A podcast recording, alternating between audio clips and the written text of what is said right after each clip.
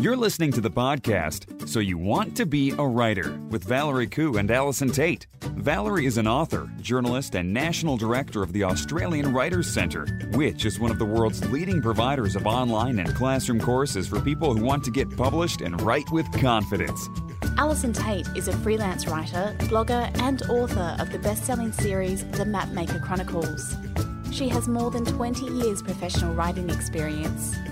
Each week, they explore the world of writing, publishing, and blogging to bring you news and opportunities, advice on how to succeed in the world of writing, interviews with top writers, and much more. With students enrolling from all over the world, you can find out more about the Australian Writer Centre at writerscentre.com.au. Hello, everyone, and welcome to episode 201 of So You Want to Be a Writer. My name's Valerie Khoo, and I'm here with Allison Tait. How are you, Al? Are you basking in the glory of last week's book launch? Uh, yes, I am. There is a sort of a little bit of basking going on. Um, I'm more just kind of recovering, though, I think, really. there's a certain amount of, there's so much. Um, you don't even realize till it's all over just how much kind of tension is involved in in something like that. And I had a book launch on the weekend, which was fantastic. And Yeah. um, shout out to those people. Well, hi there to Jazzy who came down from Wollongong to come to the launch. Um, I had some some small people come along, which was brilliant, and want, you know wanting to talk to me. And um, there was a little girl there called Alia who uh, told me that I'd inspired her to become a writer. So I was uh, pretty chuffed by that. Yeah. So it was it was very fun. So yeah, no, it's um. It's yeah, I'm, I'm sort of just in that moment of oh well that's all over. What am I going to do next? yeah, right. Well, I mean, I, during the week, my partner was in Melbourne, and he sent me a photo at Melbourne Airport. Now, it's great. I reckon it's great to be in airport bookshops because it is sort of a captive audience. I almost, I reckon, eight times out of ten, I will buy a book at the airport. Mm. So, and I so I think it's great to be in airport bookshops. So you're in airport bookshops, but I will admit that during the week, I, I there were moments of, oh my god, this is so exciting, and oh my god, this is so frustrating because I cruised around a number of bookshops, and what was frustrating, what was great was when they were front and center, and what was great but frustrating was when I'd say, oh, do you have, um, do you have the Book of Secrets, and they'd say, oh, we've already sold out. So that's kind of good and bad, right? It's good and bad. Yeah, it is. It Yeah. really is. Because you know, um, we. Uh, I know that when we talked about it uh, last week, we were. Um, uh, uh, directing people towards Booktopia, and uh, they sold out on the first day. So Yes. um, it's been out of stock, and you can still order it, but you kind of have to wait a bit longer to receive it. And so it's it is exciting because you kind of think, "Yay!" But then you think, "Oh, but wait, where are they?" So Mm. That's they're out right. there. They're definitely out there. You That's right. But check anyway because you them. never know you never know when they do come in stock because I did look up Booktopia a few days into it and they were back in stock but then they were out of stock again because obviously it's flying off the shelves. Well, others have them. Odimics has them. Abbey's has them. There's, Yes. you know, there's lots of places you can get them online, and of course your local um, bookstore, Dymocks Of or otherwise, uh, independent bookstore definitely has them, or you can order them in through them. So they're definitely out there, and I would just like to say thank you to everyone who has made them fly off the shelves because uh, it's it is a pretty amazing feeling to watch them go. Woohoo! Woohoo! Yeah, exactly. All right. So you're recovering. Anything else apart from recovering? Um, no, I think that's pretty much it at the moment. I think recovering is pretty much all I'll be doing for a minute. What about you? What are you up to? Have you been painting? lag. I have been painting and it's been fun uh, and just getting through my to do list. I was looking at my email um, list this morning and there were like 512 emails and I'm like oh my god. It's it feels so overwhelming and so daunting. 512 so new ones. Yeah new ones. Wow. new ones. what since, since, Friday? Well I checked I I dealt with several over the weekend but not all. So I would hmm. say I dealt with maybe ooh, 25 to 30% on the weekend. So these are the remaining ones. Yeah. It's ridiculous. Oh, that's, that's, a lot of emails, Val. Like I, I get, know, I, I, get maybe, I don't know, 50 to 100 a day, and that's enough for me. Yeah, it's that does it's, my head in. it's doing my head in. So if I owe you an email, I'm sorry. It's coming. It's coming. Now, we just want to give a final sh- shout out to people, to all of our listeners. Firstly, to say thank you if you've filled in our survey. survey.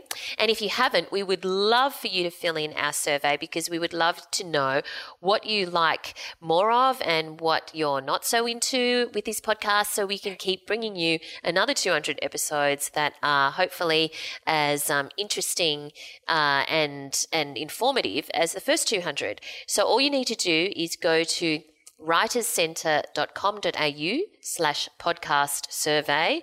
And uh, it doesn't take long at all to complete. And at the end to thank you for your time we're going to give you a $20 voucher to use on courses at the australian writers centre. So writerscentre.com.au slash podcast survey. Now let's move on to the world of writing and publishing this week shall we? Let's. What a great idea.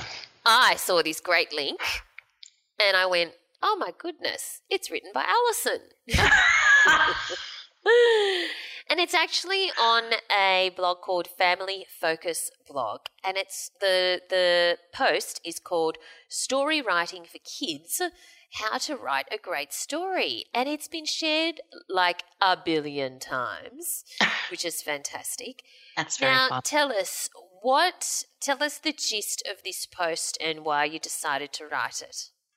Uh, okay, so I wrote the post as part of, you might remember we've been discussing uh, over the last few months how I've been working on different. Um, different guest posts and things as part of the rollout of the Mapmaker Chronicles in the US.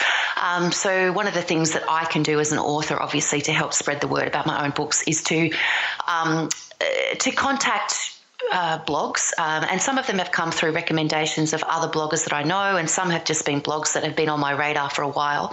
Um, so I contact them and I and I pitch a post to them, and I say, you know, I'm this is what I'm doing. I'm a middle grade author. My book is coming out, you know, on this date. You know, can I write a post for your blog to um, to kind of, you know, as useful content for your blog, but also to draw attention to my books. Um, and so I contacted uh, Scarlett at Family Focus, and she has this terrific family blog. It's all about parenting and, you know, family food and family crafts and activities and all of that sort of stuff. And I said, look, you know, school's going back in the US at the start of September. How about I write a post for your blog about, you know, great tips for kids on how to write a great story because I know lots of parents, you know, trying to encourage their kids to write, trying to encourage creativity. How do you do it? Um, so this post is actually uh, it, uh, it's based on a workshop that I do when I go out and do author talks for schools. I do a, um, a little workshop called um, Unlocking the Story Code. 10 keys to a great story. And it's obviously based on the Ateban cipher. It's based on the Book of Secrets. So, what I try to do when I go and do my workshops is theme them to one of my books so that I can use it as an example as we go through. And, you know, it kind of makes sense. It brings it all together for the kids. Um, and of course, half the point of going to do workshops in schools is to promote your books. So, it brings it together in a meaningful way. Um, and, and I give out a little bookmark or a little uh, business card or something that they can take home and show their mums. Um, and so this particular thing is basically just it's a little bit of a guide for kids who are trying to um, get the hang of writing. So I'm usually talking to kids between sort of grades five and seven, usually. Um, and it's just 10 steps, uh, some basics on how to put a story together. And it, uh, it's it, it's one of those things. I think when you write this kind of stuff for kids, it really clarifies. Um, for me, also um, some of the some of the sort of basics of story writing. So I think it's actually a really useful post as well for um, for beginner writers because it, it's you know it talks about where Yes. ideas come from. It talks about the three the three P's, um, which are great uh, person, place, problem. These are the starting points of a story. You know, you either start with a person, you start with a place, or you start with a problem, and then you sort of extrapolate your story from there. Um, then we talk a little bit about creating character. We talk about the fact that your character has to have a goal that if your character doesn't want something you don't have a story. So we talk about that. Then i have a little story formula that i use that um, it helps kids. You know it's like basically person. So character plus goal plus problem equals story. So you know your, your person your character you have to have a character your character has to have a goal, and there's got to be something standing between your character and their goal, or you don't have a story. Um, so we talk about that. Um, we talk about you know the importance of having a plan. It's really important for little kids uh, in particular to have an idea of where their story is going. I know you know i mean we've talked before about how i don't necessarily write that way myself although i do more now that i have to do series.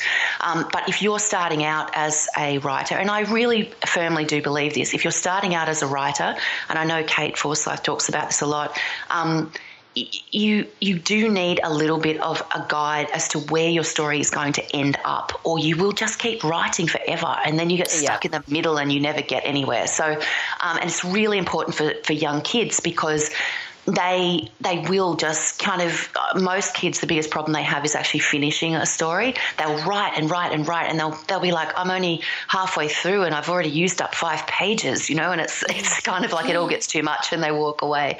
Um, and then you know we talk about different things but the last one is always editing. And i always talk about editing when i go to workshops and i can see the teachers you know cheering at the back of the room when i bring it up. Um, uh, because you know kids hate editing. I mean i don't like editing much either either. But the fact is, it's really important part of it. Um, and you know, for them to go back over their story even just once, even just to read it over and make sure they haven't missed any words out, um, mm. you know, is great a great habit for them to get into. So, um, but yeah, like you know, it's it's a just a uh, you know little dot point thing. But I think there's a lot of very simple but very useful information in it, and I think that um, yeah, I hope people find it useful. Yeah, and if you're a parent, now I, I think that this is really useful. I think it's great. Now, when you do those workshops in schools, what age are they usually? Well, as I said, I, my sweet spot for workshops is sort of grades five to seven. That's where I, I, I mm. that's where I like to uh, that's yeah, that's where I like to go because they're they're kind of developed enough with their story writing and their reading to be able to you know follow what you're what you're going on about but they're not sort of not sort of so cool that they're not listening to you anymore which is you know what often happens and also that's where my books are aimed so it, it kind of makes sense for me to be talking to the age group at which my books are aimed having said that i do also do my workshops shops down to like grade three um, i have one called uh, find your writing superpower. Um. And the grade threes love that because I, you know, I, t- I tend to simplify the content a little, but the basic premises of uh, the, Uh, of the actual store of the actual workshop you know that's all about you know finding your strength in writing and, and using that to give you confidence to then you know try other things try different things. Have you ever been in a situation where you've read some of the stuff they've produced and just gone oh my god like that's just way beyond your years Oh, there's there are kids out there that do, are doing amazing things. Like there's always one kid in every class who's written a novel, and you know half the time they bring it along to show it to you, and you're sort of reading it, just going, "Wow, this is you know pretty amazing." Um, wow. So yeah, I mean, you know, it's and of course you go to the schools where um, they'll have the the gifted and talented group or the OC group or something, and those kids are very, you know, they're way beyond their years with with with everything, with their vocab, with their um, comprehension, just the conversations that you're having with them are, um, are much more than you would expect. But I will say that I, I think that the, the thing that I always find fantastic about them is that we always do an exercise. I like to do an interactive exercise in every workshop because otherwise they're just sitting there looking at you. Mm. Um, so we create a character or we create a storyline or something like that. And um, it, I just, I love it so much because they have the most. Um, amazing imaginations you know i'll put up i have this one picture of a character that i use you know in the story code uh, workshop and I take it to every school and I put the same picture up every time and every single time you know it's a completely different story every single time and I find it really um, interesting you know and they'll often start out with you know because he's sitting on a bench I'm like what's he waiting for he's lost his iPhone so they'll often start at something like that but by the mm. end of it you know, he's wanting to be on the Olympic bobsledding team, but you can only be on it if your name's Bob and his name's not Bob. And he's on his way down to the birthdays and marriages to change his name for, to Bob so he can be in the sled team. And yeah, it's, it's great. They just, yeah, and they feed off each other and it just gets crazier and crazier. It's really fun, really fun. Sounds like fun. Yeah. All right, let's move on to something quite different, and that is a post on Jane Friedman's blog, which is social media for authors, the toughest topic to advise on on. Now, I thought that that was interesting that she calls it the toughest topic to advise on. Um, and it's, it, and I think that's so true because one of the things she says, and that I totally agree with, or, or is certainly from my experience as well, is that if you get a bunch of writers together, a bunch of authors together, you will have in that group such different levels of understanding of social media and mm. very different attitudes. Some people love it, think it's the best thing out, and use it really effectively. Others think it's the devil. They mm. think that social media is Satan. They mm. hate it so much they're going to do that. In fact, they're going to do everything the opposite to social media, uh, just as an act of rebellion almost. So it is tough mm. because you will never really change those people's minds and you can give every strategy under the book to them and even if they do it they're going to be doing it unwillingly and if you do it unwillingly you're not going to be doing it well right that's um, right I think yeah. if you feel, I think if you honestly feel like that about it, and you've tried a few different platforms and you haven't found anything that you think is actually, um, you know, that you you enjoy or you're finding effective or anything, just don't do it. I honestly think it like you're better off not doing it than sort of treating it like it's the devil and because you can see it i you know i can always tell yes, when always i visit tell. an author always page tell. or whatever i can tell if they're there because someone told them they had to be yes always yep and um, sure. i think that Me it's too. um it's not that that's not effective either but i do think if you're going to do that then you need to think, and, and I'm, I'm, and I'm saying this to you in the sense of, you know, the nicest, gentlest auntie that you've ever met, guidance wise, because I'm telling you that my book's been out for a week now.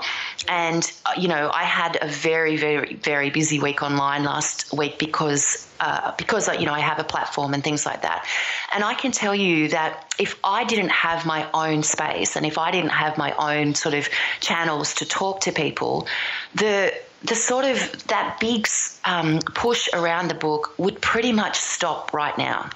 Yeah. Like it's it's this is the way that I can keep the conversation going about my book. This is the way, like if I'm on Facebook or, and it's not like I'm going to be sharing, you know, every post that I'm going to put up for the next five years is going to be about the Book of Secrets, but um, it gives me the opportunity to to do that um, because otherwise, it, it honestly because this week there'll be another book out. It'll be someone else's book comes out this week, and there'll be a hullabaloo, and then you know everyone moves on again. So the only way that you can continue a conversation about your own work is to have the space to do it. So if you're not going to do you know, social media or whatever, what are you going to do? How are you going to actually keep that conversation alive?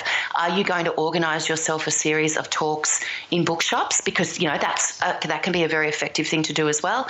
Uh, what are you going to do? Because you will otherwise be sitting here at home like I am today thinking to yourself, okay, because it, there's a de- there's a deafening silence that happens in a funny sort of a way. Your book goes mm. out there, and then you just got to wait to yeah. see what happens next. You know, how's it going? Are there reviews? What's going on? And if there are reviews, how will you share them without social media? How will you let people know that the book's being reviewed well or whatever? You know, it's. Mm. Um, it's I think it's the most valuable thing that I can because uh, I, okay so to, to give you an example when my two non-fiction books came out, so Credit Card Stress Busters and the Career Mums one, when Credit Card Stress Busters came out, I'd only really just started my blog. I had a relatively small sort of uh, social media following, um, and like I got a bit of press around that one because it was a topical thing, and non-fiction is often easier to get press around. But I wrote a lot of articles for newspapers, yep. different things, um, which is all great, and that all goes out into the ether, and there's no response beyond that, and so you're kind kind of sitting here in silence, just thinking, what can I do? What can I do? Are people buying the book? How will I ever know if they're buying the book? What happens next? You know? Um, mm. And if you fast forward, you know, nine years or eight years or whatever it is, um, you know, at least I know, um, I know that I'm doing everything I can to mm. get my books out there, basically. Absolutely. But for me, the thing that Jane said that's really important in this article, uh, which is on janefriedman.com, is this social media can't be treated as a static thing. You can't just lo- learn a formula and you're done. It's in flux and there's always more to learn. And I think that that's one of the things that's great about it as well, because mm. things do change. And while, you know, you might hate Twitter or you might hate Facebook or whatever, but, you know, then if you kind of like just keep an eye on what's happening in social media, you find that, well, actually people have kind of migrating a bit to Instagram. Do I mm. like that better? Is that something that I can do better? And so you basically, like, if you keep an eye on what's going on, you might actually find that there is don't get fixed ideas about what social media is because there's always going to be some other new thing and that new thing might be your thing so it's um it's it's important just to just to kind of not be too inflexible about it i think yeah, yeah. And I also, it's a danger sometimes when people say, I'm just going to pay someone to do my Instagram, I'm going to pay someone to do my social media, especially if that someone is not any anything like that person.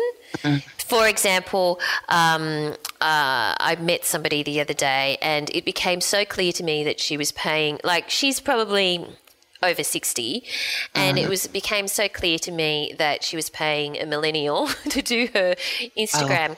because suddenly she was responding to my Instagram post with fist pumps and okay. and and I, and I was like, that's so not you. Because, and that, don't get me wrong, there are people over 60 who use emojis perfectly well, um, mm. but it wasn't this person. You know what I mean? Mm. Mm. So, yeah, ju- just be careful. If you think you can outsource your social media, um, uh, first of all, ask yourself why, because it, it's it's something that certainly you can do yourself. However, if you are going to outsource it, don't be outsourcing it to somebody who isn't speaking in your voice uh. or isn't you know uh, representing you in the way that you want to be represented. And of course, um, Allison has the has her fantastic course, uh, How to Build Your Author Platform, because she has certainly done hers, built hers so well that her books are flying off the shelves and they're out of stock in so many places. so Look how want, well I've succeeded. exactly. So if you want to find out more about Allison's course, which will give you a blueprint on exactly what you need to do in order to build your author platform, then go to writercentre.com.au slash platform. That's writercentre.com.au slash platform.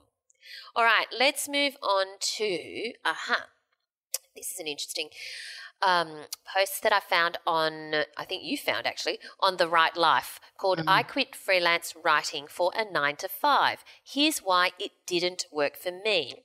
So basically, it's um, written by someone called Danielle Corcioni, and she talks about the fact that she started freelancing part time because she was working in a full time job and then freelancing part time, but then she started earning really good money um, from her freelancing, so she decided to freelance full time. And that all worked out quite well, but then she went back to a proper nine to five job. Now, here's the thing. I think we, because we, you and I, we actually started off in, um, in the writing world, but in full time jobs, right? Yes, we did. And then we went freelance.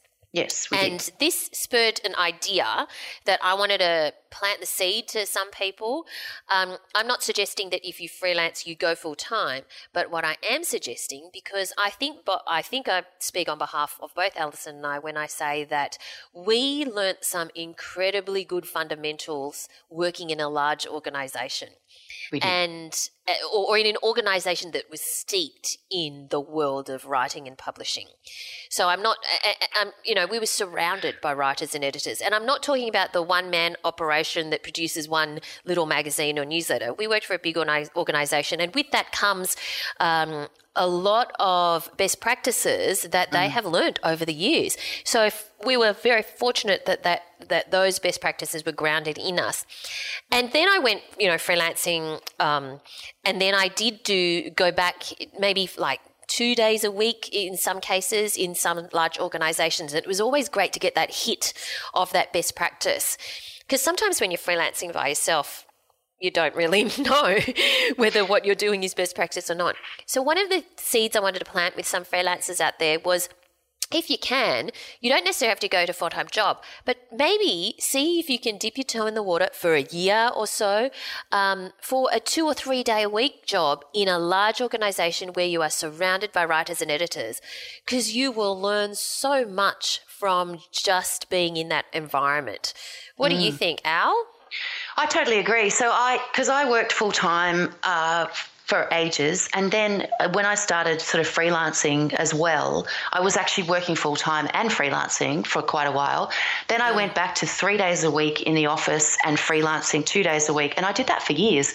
Um, and the reason I did it was because it allowed me to build my freelance business, you know, in a really meaningful way while I was still, as you say, you know, immersed in the world of of writing all the time and you know having colleagues and seeing how things worked and sort of it's just that day-to-day networking that you get just from being in an office with people who then move on to other magazines and go oh al does freelancing as well maybe i'll get her yeah. to do this um, there's so much to be said for actually you know as you say you know seeing how things actually work because i think mm. when you're out when you work as a as a freelancer you get this idea that oh, that editors are ignoring you or they're you know they're all in there stealing your ideas or they're you know doing various things when in actual fact what they are is incredibly busy incredibly busy um, and sort of like trying to fit in 50,000 different things all the time. But you, yeah as you say and you see how other freelancers work as well. So if you're yeah. in an office, you get to experience how other freelancers work and you you start to also understand things you will never do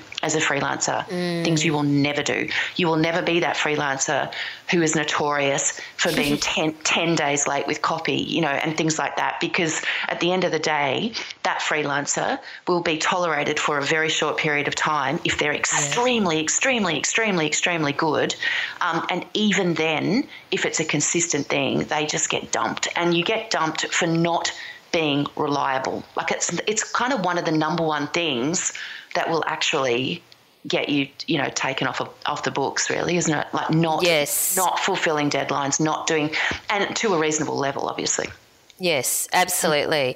But yeah, it just made me think that this week it's something that I don't probably encourage enough, um, uh, just because I don't think of it. but um, it's some, but but uh, but it's something that's so valuable. Just that little touch point, being surrounded by those people on a regular basis. Just try it for six months to a year. You'll be surprised at how much you will learn, and mm. and then take away into your own freelance life. All right, let us move on to our competition this week. Hmm. Oh, this is a cool one. This is um, thanks to Transmission Films, we have 10 double passes to Final Portrait, which is the movie starring Geoffrey Rush and Alberto Giacometti. In 1964, while on a short trip to Paris, the American writer and art lover James Lord, who is played by Armie Hammer, who of course played the Winklevoss twins in mm. The Social Network, is asked by his friend, the world renowned artist Alberto Giacometti, which is Geoffrey Rush, to sit for a portrait. Oh, this is like combining my two passions at the moment, writing and painting. This is so cool. I'm hanging it's out. It's the perfect go. Valerie film. I think there. so. Mm. And I hmm. love Geoffrey Rush. Uh, okay, so if you want to win um, tickets, there's 10 double passes to, to be won. Go to writerscentre.com.au slash win and the competition closes the 25th of September. So go to writerscentre.com.au slash win. All right. Here's something a bit different, Al. Okay, good. I love a bit different. Okay. Who inspired the word? Oh, wait a minute. Wait a minute. Oh, yeah, wait Is this the word of the week? This is a variation of the word of the week, yes. Oh, variation. Yes, yes. Is that allowed? Yes. Will the, will the word of the week fans cope with a variation? Because you know they are quite fiery, those word I of the know. week fans. I know. Normal word of the week will return next week, okay. but I just thought this was kind of cute. Right. So, who inspired the word sideburns? As in, you know, the hair on the next to the ears. just had a moment there. I've just had a visual. Um, I have no idea. Okay, well, this, I didn't know this, but a general who served in the Civil War in America, his name was Ambrose Burnside. and his facial hair on the side of his ears was so long that they met, you know, on his face via his mustache. Oh, there's And- a look. Yes, beautiful, beautiful, so sexy. So, this style of facial hair was then called the Burnside because his name was Ambrose Burnside. But at some point in life, the word was flipped around and became sideburns, which kind of makes sense because they're on the side of your face. Mm. So there you But go. why are they burns? I never thought about why they're burns. That's Yes. hilarious. Exactly, because it was Burnside. There you go. Do we have a photo of, of Mr. Burnside with his Ooh, mm, I'm all meeting in the middle? That would be quite hilarious. I'll- Let's see I if we can do one. All right, I will research. Shall we move on to our writer in residence this week? And who might that be, Valerie? Well, someone you and I know, know well, Tristan Bancks, who is, Ah. of course, a fabulous author who has written um, many, many, many, many books. Uh, I first met Tristan in the hallway of 140 William Street in hmm. Sydney wow. when I was working in magazines and he was starting to get into the world of writing, from vague recollection, I think, I don't know why I think this, I don't even know if it's accurate or whether my memory is playing tricks on me. For some reason, I'm. im- I'm remembering that it, the article had something to do with him parachuting out of a plane. I could be completely making that up. Um, Right. but anyway, at the time, we were both very young because it was literally decades ago. He's then gone on to become a very successful author, and his latest book is, is a great read and it's called The Fall. Let's have a chat to Tristan Bancks.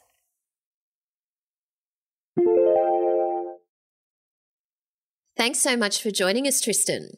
No problem. Thanks for having me. I have in my book, um, not in my book, I have in my hand your book, The Fall. Now, for any listeners who haven't read the book yet, can you tell us what it's about?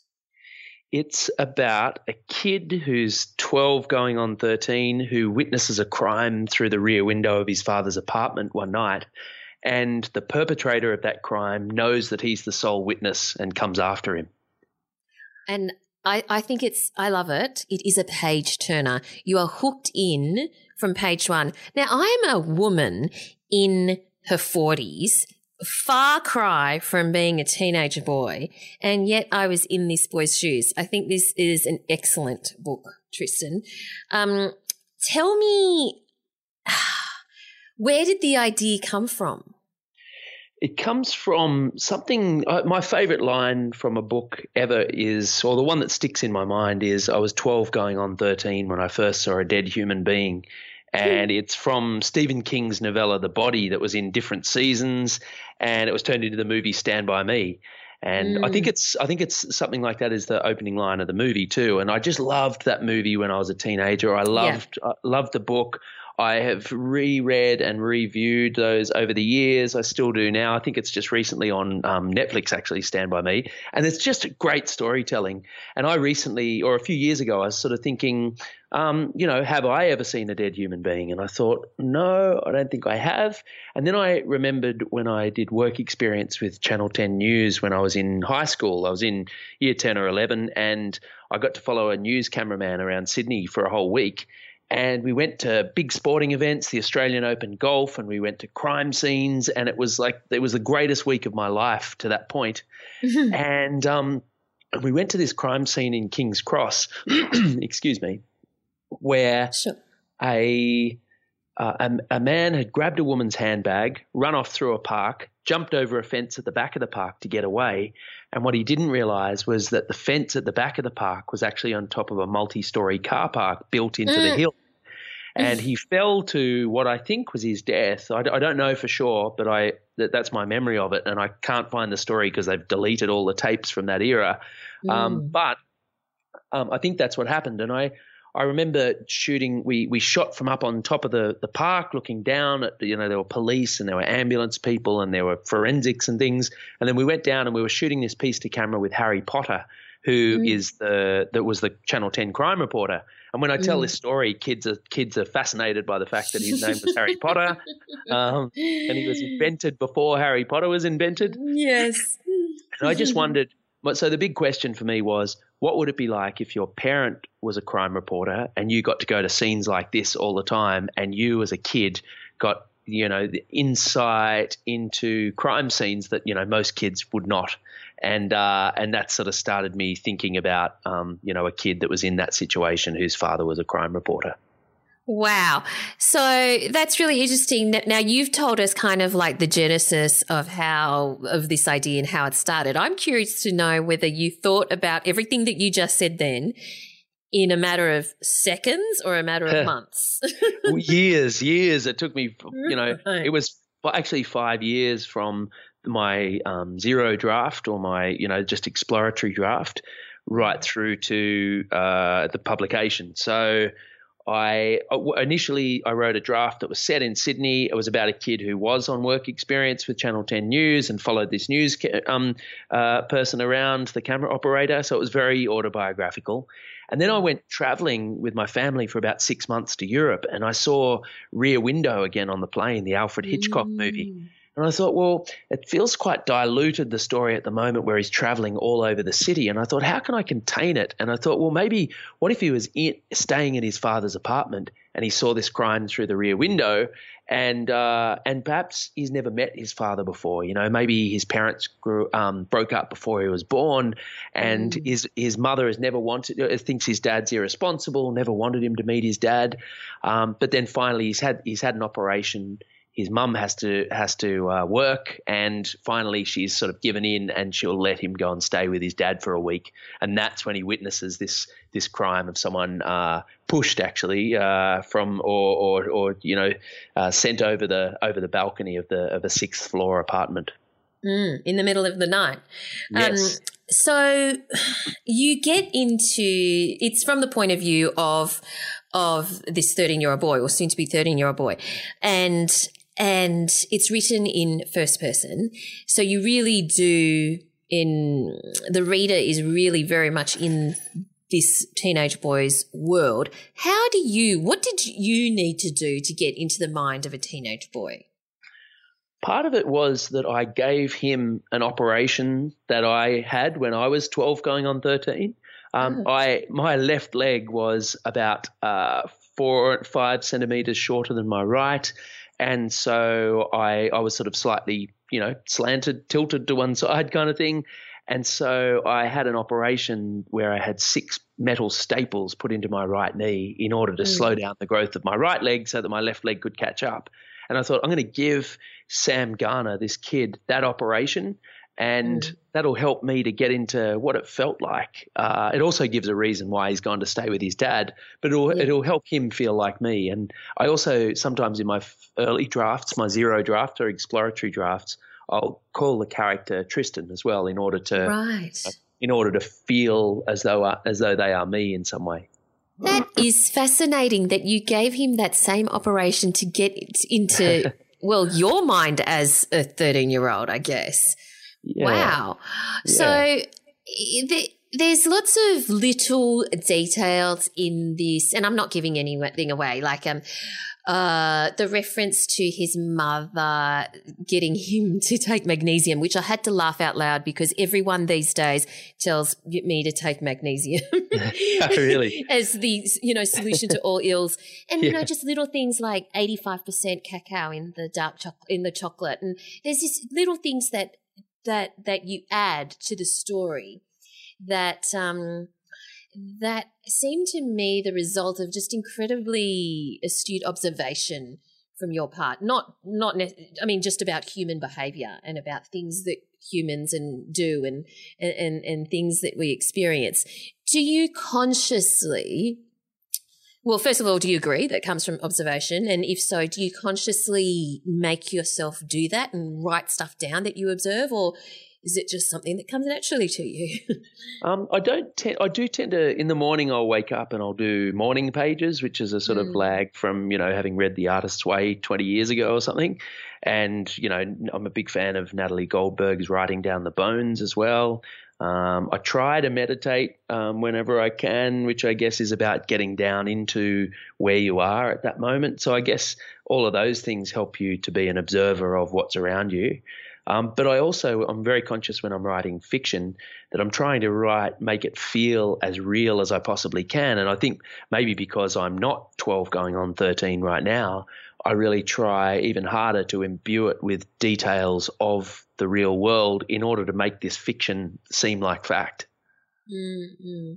One of the things also about this book is the pacing seems to be spot on. And you, as a reader, I have that sense of I can't.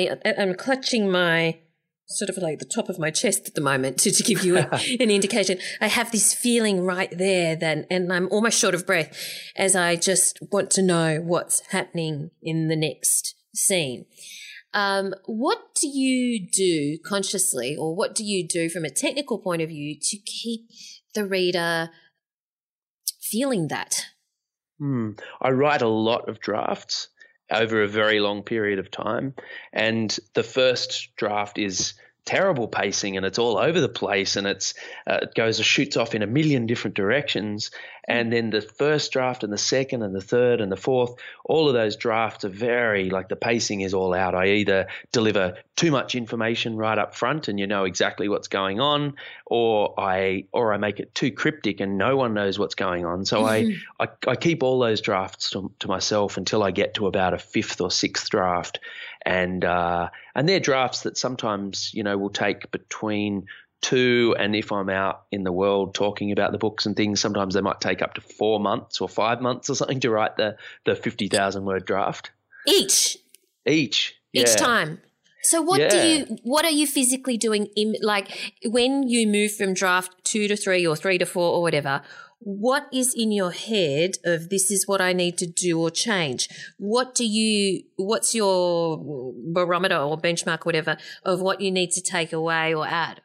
Mm, I'll I'll print it out, um, or sometimes as I get further into the draft, I will record voice record the entire draft. I'll just read it. I've put it aside for a month or two months, or sometimes uh, you know I'm just about to read a draft of something that I wrote six months ago, and so when you come back, you know you're pretty fresh on it, and you know exactly what stinks and what bores you, and so you you know I just when I'm when I first read it back. I'll just have a pencil in hand, but I won't write extensive notes. I'll just put a dot or a question mark or a smiley face or very, very, you know, um, and then I'll stop each quarter of the manuscript. So when I get to the sort of major turning points, you know, sec, uh, inciting incident or uh, midpoint or second act turning point, I will stop and I'll write notes on that and I'll go uh, terrible, um, stinks, boring. um, but there is that one scene that's kind of interesting uh, in the bathroom, and then I'll I'll read the next quarter and then I'll I'll just write notes at the end of that quarter and you know again oh gosh what am I doing? This is the worst thing I've ever written.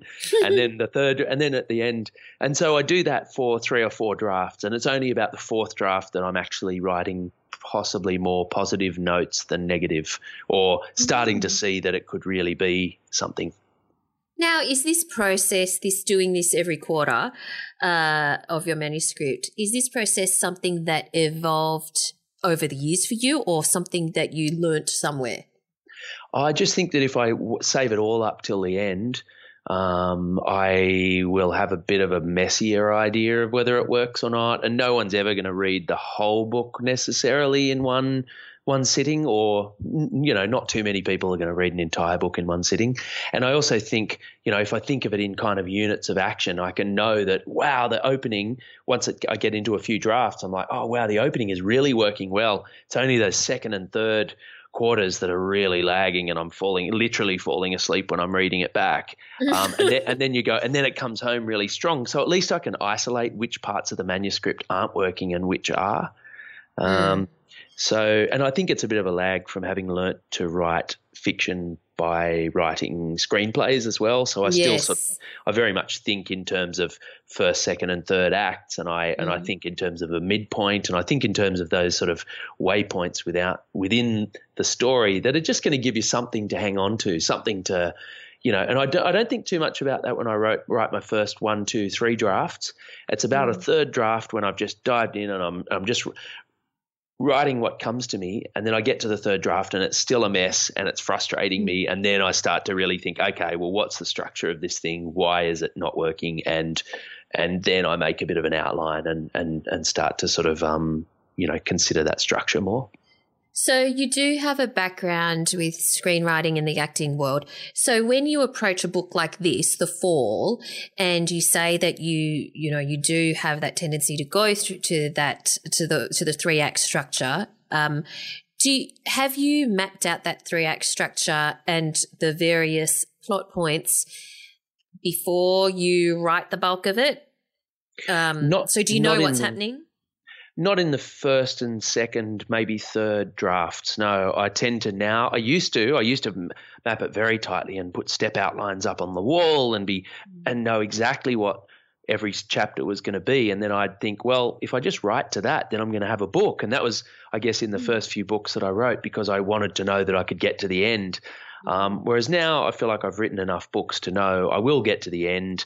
Um, yeah. I am gonna I am gonna follow through with this. I don't doubt myself as much. Well, I do. I doubt myself in many other ways, but um, but in ter- in terms of finishing the thing, I know I know I can, and I can sort of trust in my kind of structural understanding on those first few act, uh, first few drafts without being too explicit mm. about that, without tying myself down too early, because all those discoveries and all those dead ends lead to perhaps just one little interesting scene or interesting detail or a strange turn of phrase that you wouldn't have come up with had you been writing too specifically to an outline. Mm. That's the way it is for me, anyway. So when you are writing and you're not off uh, on the promotional trail or visiting schools or doing your author talks, I know you're very active doing those sorts of things. But when you're in the depths of your writing, what's your typical day like? I will try to wake up at six o'clock if I can and get half an hour to an hour's writing done of just first up, just morning pages, three pages flat out. Um, I might try to do some meditation, maybe five and to we, 10 we, minutes. With the morning pages, can we just clarify? Are you writing anything to do with your manuscript or you're just writing whatever's in your head? At first, it'll be whatever's in my head, and it might be the sounds of the birds, or it might be um, that I'm really cold and tired and hungry, and you know, I wish I had a regular job with superannuation and holiday pay, and uh, or you know why have i done this and i'm in the middle of this draft of this book and i know it's never going to turn out and you know or i may have w- woken up really positive and i'll be wow i'm so lucky to live this life and you know it'll mm. vary and then at some stage towards the middle or a couple of pages into the three pages that I write, I'll sort of say, So, what is this story about? And I'll start telling myself the story. It's about this kid who witnesses this crime, but what is the crime and how does his dad have something to do with it?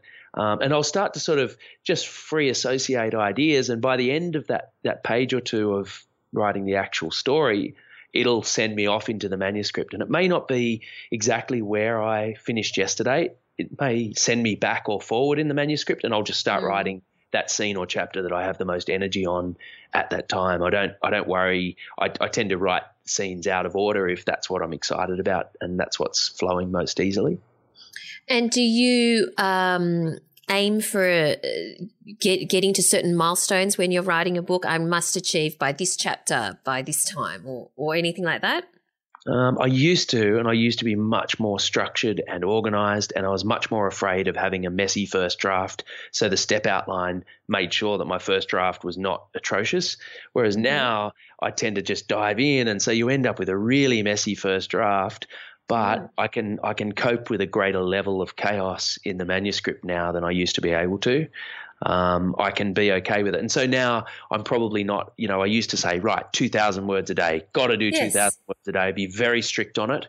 Yes. Now I find that the books tend to, especially the novels um, that are a bit more layered and they're um, mystery sort of stuff that I'm really trying to work out the pacing of. Um, yes. They tend to they tend to want to be written more at like a thousand words a day rather than two. Interesting. Okay, mm. so now I'm very jealous of you, Tristan. Why? Because in your Instagram feed, I because I you know you've you've got these photos of this thing which I assume is your writing studio, which um, looks like it is straight out of a magazine, like it really is. And not only that, because it's, it's all really white and gorgeous, and there's these windows that are just beautiful that look out to, you know, the outside world. And in the foreground, there is this absolutely gorgeous retro typewriter. So I have so many questions on this, believe it or not. Let's first talk about the typewriter. Uh, do you actually write on it, or is it a prop for Instagram? I do actually write on it, and the reason I got it from Charlie Foxtrot, uh, the typewriter specialists in Australia, yes. I um, I got the typewriter because I get incredibly stale and bored opening up the laptop every day and staring into this bright screen that kind of glows back at me, and I'll do anything to avoid months and months of doing that.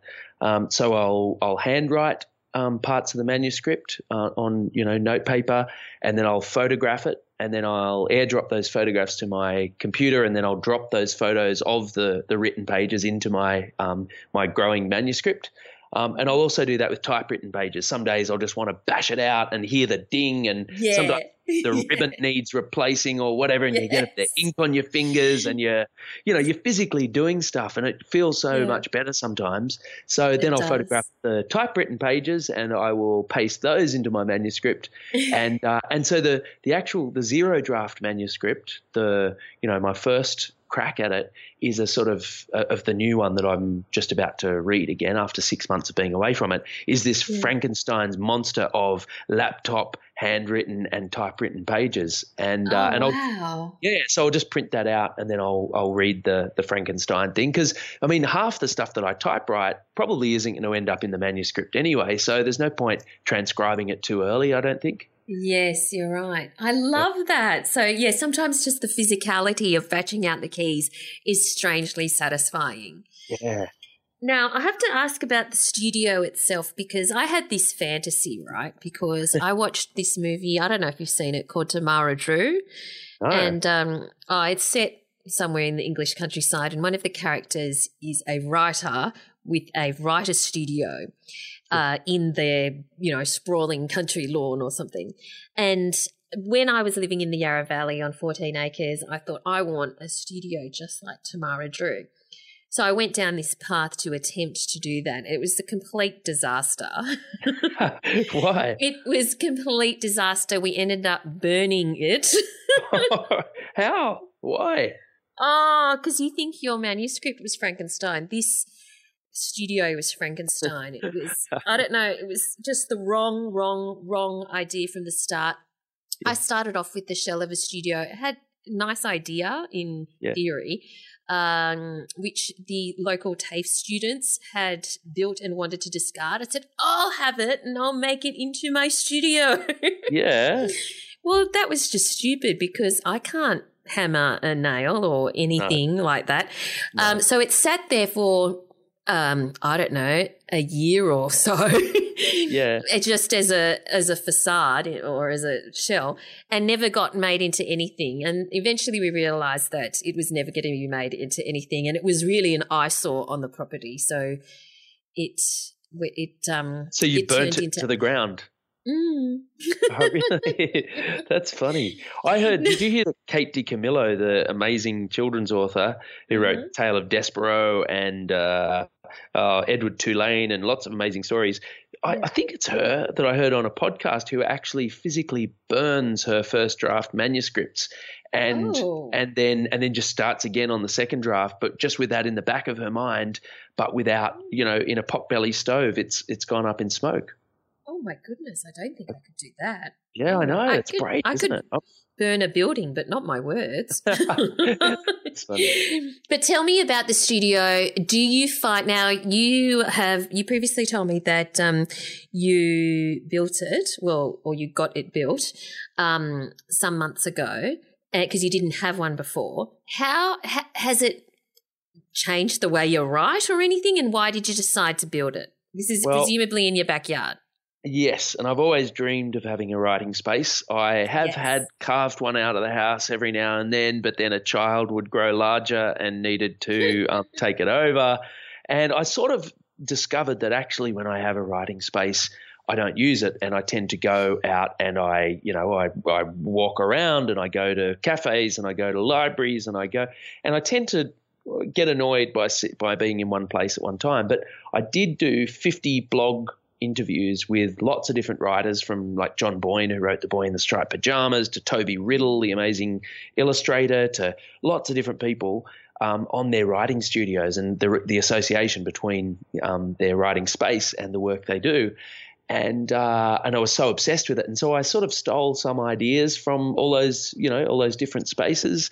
Um, and then my wife is I, I threw up my hands and said, look, it's never going to get built if I have anything to do with it. And so my wife is an amazing designer, and she takes a lot of the shots that appear on my Instagram. The the best shots are, are hers, and uh, she um, she did have the sort of stick to itiveness to um, design it and to work with the builder and to work with the many tradespeople. And she's very whereas I would have sort of said, "Oh yeah, no, whatever you want to do," and yeah, don't worry about that, and no, that'll be okay, just to make it easy. She was happy to sort of work through challenges and, and make it the way she wanted it. And so we ended up with this amazing space with a loft and all this light and these old windows that are sort of um, from a um, from a sort of recycling place, and then I don't Wow. know. It's a really and it's been quite life changing um, in terms of just our life as a family, but um, in terms of writing, it's such a nice place to be in early in the morning. Um, But I still, to tell you the truth. I still don't write in it all the time, and I quite often I'm just as likely to be found at the dining table or out in a cafe or sitting in a a hotel or motel somewhere in a place that I'm speaking. So I really Right. I, I use it as a writing space, but I'm not I'm not um, locking myself in there because I just get bored. I just get Yeah, bored. yeah. one. Mm. Well, this is the reason I'm very jealous. But let's move on to. we mentioned that you are often doing author talk schools, you know, um, appearances. Uh, let's talk a little bit about that. When, what, firstly, why do you do them? Secondly, what kinds of things do you do most of? Are, are they school visits or do you do general author talks at libraries and festivals and that sort of thing? Maybe you could tell us like the split or the proportion. Um, and about what proportion of the year do you do that? Okay, I do probably um, between three and four months of the year. I am speaking, um, and I sp- and I write for about seven to eight months of the year, and I take a break for about a month of the year. Um, and I've worked out this over you know several years of. Uh, you know, trying and doing too much speaking and not enjoying it, and then doing too little speaking and thinking I could have done a bit more, and then finally sort of getting a mix that seems to work for me. And so I um, I do quite a lot of school visits. I probably I probably do between ninety and hundred days of speaking in the year, which I know sounds like Wow. a lot. I It know it is. is it is a lot, but you know what? Yeah, there's no point writing a book and then nobody knowing it exists. And even though um, we have really like I'm with Penguin Random House and their publicity team are fantastic and amazing, and they do heaps of work and they get you out there in lots of publications and TV bits and radio bits. But I just feel like everything's so fragmented that the number of people that will see that that newspaper bit or the magazine bit or the radio bit or whatever is so is so small that um, it really helps to go directly to your readers and tell them about the story and try to bring it to life in fun ways using video and images and music and maps and all that sort of stuff. Um, it also helps as a as a author for kids and teenagers to be constantly having a conversation with them about and trying stuff out. Like oh, the first chapter of the fall, I was up in a school on the Sunshine Coast. It was Friday afternoon at about two o'clock, and I had a group of year nines, about 150 year nine kids. And I was like, oh no, it's going to be disaster, and they're going to riot, and what am I going to do? and out of desperation, I thought, oh, well, I've got that chapter that um, that I'm writing for that book, and I'm gonna I'm gonna read that, and and I sort of thought it could go either very badly, but it actually they sat there and listened to this story and they were totally kind of leaned in. And it was mm. the reading of that first chapter that actually gave me confidence in the rest of the book. I thought, oh, right, wow. okay, if I can capture that, that notoriously difficult group, um, yes. then perhaps you know perhaps I'm onto something and I should should dig in and and and keep on writing this book. So okay. it's, a, it's a useful thing. so you decided to read the first chapter of the fall for that one.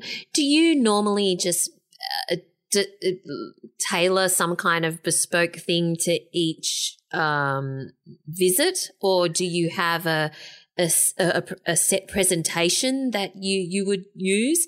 How does that all work? Like, what do you actually think or map out when somebody says, "Hey, can you come and talk here"?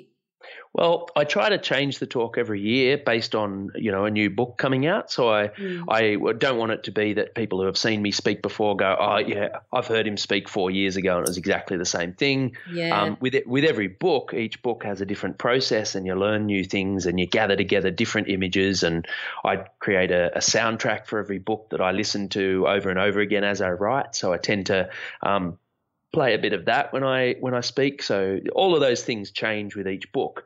So one thing is that I for each book I develop new new material and new anecdotes and things, um, and it takes a while. It's really hard. I find it very difficult to develop a talk in a vacuum kind of thing when you're not mm. in front of people. You're just sitting in a room going, okay. Um, what can I talk about? You know, I, I find it very difficult. Um, but I but I do I develop it, for, and so not each talk will have a bespoke thing, but I'll have a keynote that I that I generally use um, for each talk. But then this morning, for instance, I spoke to a group of 150 kindergarten to year six kids in one room all at once for an hour. Wow. Um, which usually like live. Yeah, yeah, yeah. So mm-hmm. usually I'm speaking to sort of say year five to year eight kids, which is sort of right in the core for you know all of my books. I can talk about yes. all of my books in that in that um, for that age group. But because you've got kindergarten kids there and they're wriggly and they'll ask you random questions about whether you've got a pet guinea pig and stuff, um, which is fun, you know, because they make they keep it alive there are certain things I went. I, I, tended to veer towards the younger books, which are the My Life series of short mm. stories that Gus Gordon illustrates.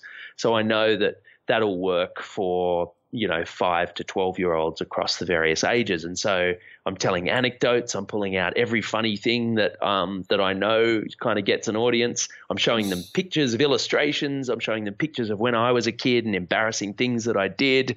Um, and you know, and I know that. But then if I gave a talk to that year nine group, you know, directly afterwards, it'd be a much different. Um, it'd be a much different talk. You know, I'd, I'd lean sure. towards the fall, and I would do a reading of the opening chapter of the fall, which I would never do for kindergarten kids because no. it's a bit too scary for them but let's take those two examples. I just like I'm interested to do this because you're quite the master at the author talk because you've done more than anyone I know. um, so let's take those two examples: kindergarten and year nine. With the kindergarten, do you kind of have a a storage spot in your brain of different story stories you can pull out and have an hour's worth for younger people and uh, or, or and do you decide that before you even get there? Or do you just read the room and wing it? Um, I, re- I read the room, but I know in my presentation I have material that'll skew younger and material that'll skew skew older. So I'll either begin at the beginning, which is the youngest stuff, or right. I'll begin, or I'll or I'll cue it to begin in the middle, where I have four or five slides chosen from the younger material, and then I go straight into something like The Fall and Two Wolves, my other book for sort of yes. you know ten year olds and up. Um, so yeah, it's a bit like that. I just know that okay. there is older and younger stuff, and I know I can get an hour out of the younger stuff, and I know I can get an mm-hmm. hour of the older stuff, and I, I just do a mix. So it's partly winging it, but within the world of things that I have tried before and that I know work. And typically, are you talking about your journey or your characters in the books or the writing process? As in for um, them, the writing, how, you know, giving them tips on a writing process? A, a, bit of all of that, but I try not to be too didactic. Um, I want to give them, most of all, I want to give them a fun time around books. I want them to go, to be coming right. in going, oh, this author, I've never seen an author talk before, or I hate reading, or whatever. Because mm. um, you got to, I guess you assume that, and then it's a real bonus if the kids are book freaks and they love reading and they're really happy to have you there. But for, for the skeptical kids, I want them to come in and go, and then go, oh, actually, that was really fun. He just told us a whole bunch of stories. He told us what he was like as a kid. He read us story uh, like bits out of his book that were fun or interesting. He showed us um, some video bits that he'd shot that seemed interesting as well. And then at the very end, he said, "These are my top five writing tips." And they mm. sort of connected the dots between a bunch of the other things that he'd mentioned. And I think the teachers like that bit at the end that you sort of wrap it up by saying, "Hey, I've showed you how I use images, how I use video, how I get outside to write, how mm. I um, how I rewrite and rewrite. I'll show I'll show the my sort of um, a screen capture of all my drafts of the book, a list of them. To you know, I'll say this may be devastating to some viewers because I know you know, and who here loves rewriting, and you know, only two kids for, and who hates it, and they all put up their hands, and I'll say, well, mm. just so you know, we get told to rewrite all the time too. It doesn't just come out perfectly. So I'll I'll slip in educational bits, but I try not to be boring about it because my job is to give them fun time around books and not to just be teacherly. Sure, sure. So, what's next for you? What are you working on now? What's the next book we can expect?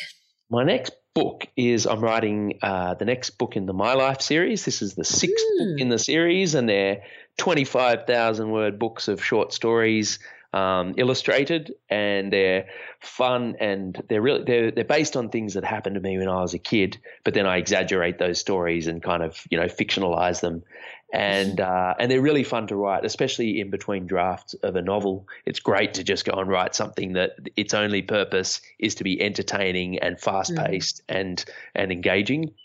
So yeah. I'm writing writing. I'm finishing off. Uh, the last of those stories and getting them to my editor, and that'll come out next year.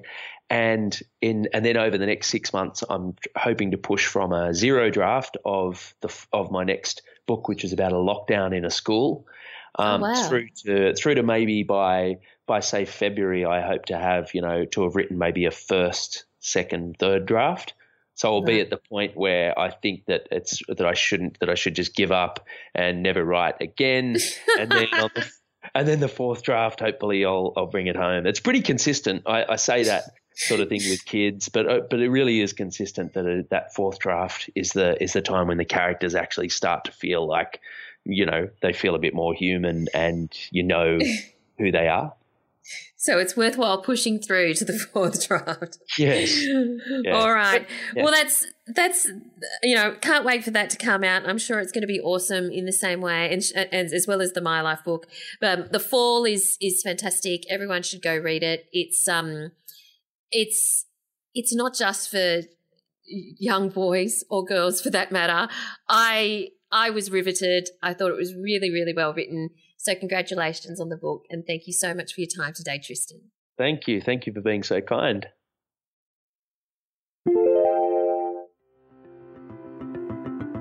This podcast is brought to you by the Australian Writers Centre, a world leader in writing courses. If you'd like to write fiction for kids and teens, our five week online course, Become a Children's Author, will help you get there faster. Find your voice, create characters, dialogue, and plots to fit your age group, and write compelling stories that young readers will love, all in a couple of hours a week.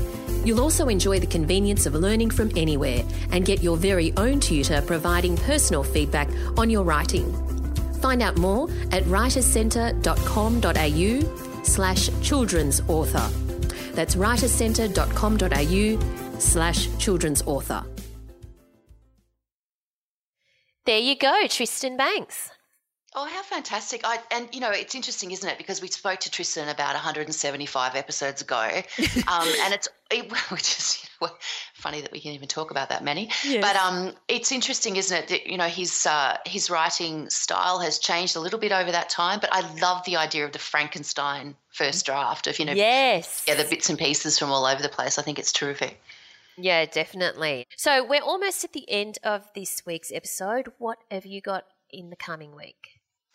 Uh, well, I am doing a whole lot more promo for the Book of Secrets. Um, I've got a lot of um, things coming up in the next couple of weeks, so keep an eye out for those. And I am, I don't know, maybe having a little bit of a sleep. That's a good idea, I I think. a sleep would be a good thing at some point. What about That you, Val? What a are you up good to this week? This week, um, well, I'm about to go to a meetup in Sydney for the Freelance Writing Masterclass program members. And then I'm getting on a plane to Melbourne. I'll be running a four day workshop on how to build your profile. And also, uh, and that's also, that's for a bunch of non-fiction authors. So they've all written non-fiction books and it's a slightly different approach with, with, with those people.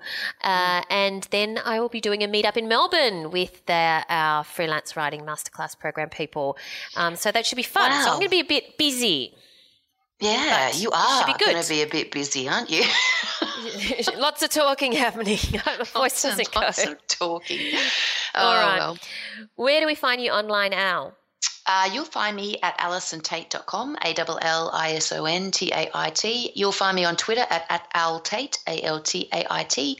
And you will find me on Facebook and Instagram at Allison Tait Writer. And you, Val, where do we find you? Uh, you'll find me at Valerie Khoo, that's K H O O, on Twitter and Instagram. And of course, make sure you join the podcast community. Just Yes. search for So You Want to Be a Writer podcast community on Facebook, and it's a great place to connect. There are so many people in there now, and it's fantastic to see everyone chatting to each other. What Mm. a great, I don't know why we didn't think of this earlier, Al. We were so busy thinking of other things, maybe. I don't know. I have no idea. but I'm so glad that we have this podcast community. So it's so good just seeing listeners connect with each other as well as being able to connect with them as well. So uh, hope to see you in the Facebook group. In the meantime, thanks for listening, everyone, and we look forward to chatting to you again next time. Bye. Thanks for listening to So You Want to Be a Writer. You'll find the show notes at writerscentre.com.au slash podcast or sign up for our awesome and often hilarious weekly newsletter at writerscentre.com.au slash news where you'll find writing resources, giveaways, competitions and much more.